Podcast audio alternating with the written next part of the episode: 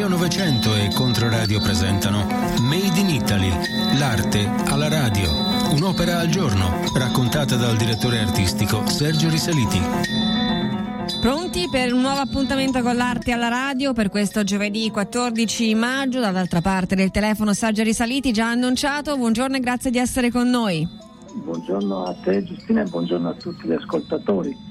Nei primi decenni del Novecento molti artisti italiani hanno lasciato la loro patria alla ricerca di gloria in Francia, a Parigi, dove tutto avveniva nei termini dell'arte. L'Italia era un paese culturalmente molto arretrato, arroccata su posizioni passatiste, come si legge nelle pagine di diario di molti di loro. Capita a Soffici, Federini, De Pisis, al gruppo degli italiani a Parigi. Anche Alberto Magnelli, nato a Firenze nel 1888, decide di trovare stimolo e fortuna a Parigi dove arriva una prima volta nel 1914 con Aldo Palazzeschi e dove conosce Apollinaire, Picasso, Léger e Matisse, suoi immediati punti di riferimento.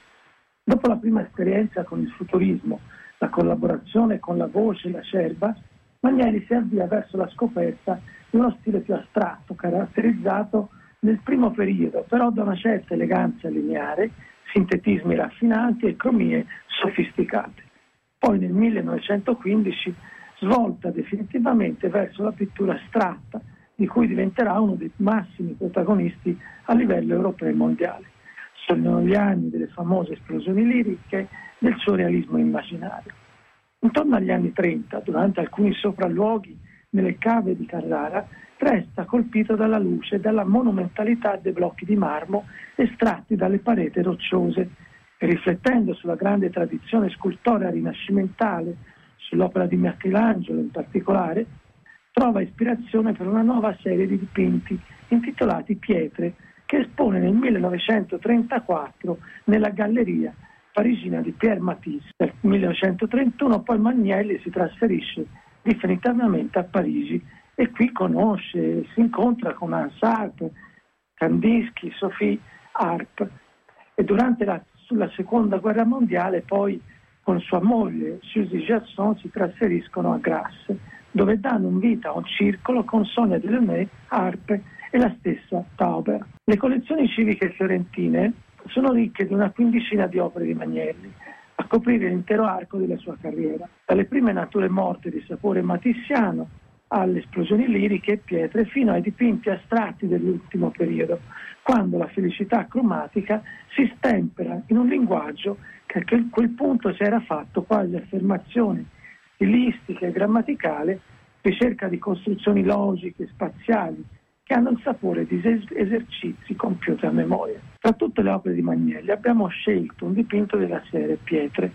Si tratta di composizioni in cui dei volumi tagliati a guisa appunto di pietre sembrano poter galleggiare liberamente nello spazio senza tener conto del loro peso reale. Come abbiamo detto, queste immagini, queste pietre sono nate in visita alla mostra alle, alle cave di Carrara.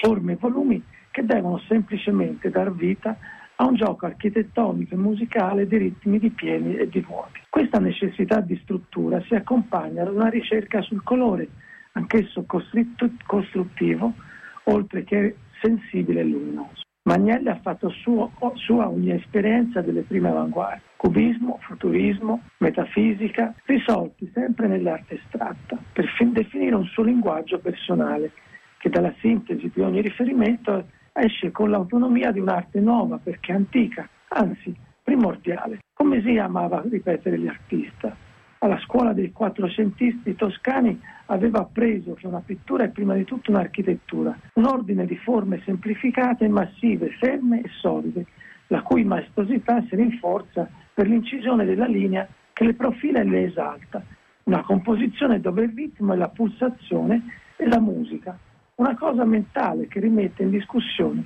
l'intelligenza e la volontà dell'uomo. Ma non si pensa a queste pietre come elementi vuoti all'interno, ridotta al linguaggio decorativo, perché appunto questi volumi scabri hanno la consistenza di forme di un certo peso. Sopravvive in Magnelli il senso volumetrico realistico della scuola fiorentina, quella praticata anche da Michelangelo giovane a Santa Croce al Carmine, che è la scuola di Giotte e di Masaccio. Poi si aggiunge la conoscenza comunque di Piero della Francesca, quindi il senso architettonico della forma, l'importanza della luce ad ammorbire la durezza e secchezza delle forme dei volumi sottomessi al pensiero matematico e geometrico, l'importanza del ritmo spaziale. Un po' di umanità, insomma, in natura a stemperare l'effetto araldico dell'immagine astratta, quella grammatica ridotta a schematismi simbolici, come piaceva dire a Roberto Longhi, che proprio a Magnelli dedicò un piccolo saggio nel 1950. A chi lo interrogava sull'importanza per lui del pittore di San Sepolcro, Magnelli rispondeva sempre Piero mi ha rivelato la composizione in una superficie, mi ha fatto capire il gioco dei vuoti e dei pieni. Grazie a lui ho sentito che la mia arte, i miei quadri, dovevano sempre tendere a una concezione architettonica. Sono convinto che se le posassimo sulla bilancia, quelle pietre avrebbero un peso, ma risposto poi nel quadro, potessero tornare a sollevarsi come meteoriti in uno spazio senza gravità, fermati in una danza cosmica solo per noi, che ancora le ammiriamo con lo sguardo incantato di bambini di fronte a un gioco di magia sovrannaturale.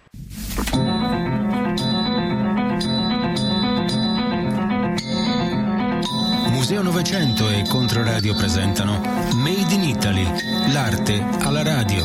Un'opera al giorno, raccontata dal direttore artistico Sergio Risaliti.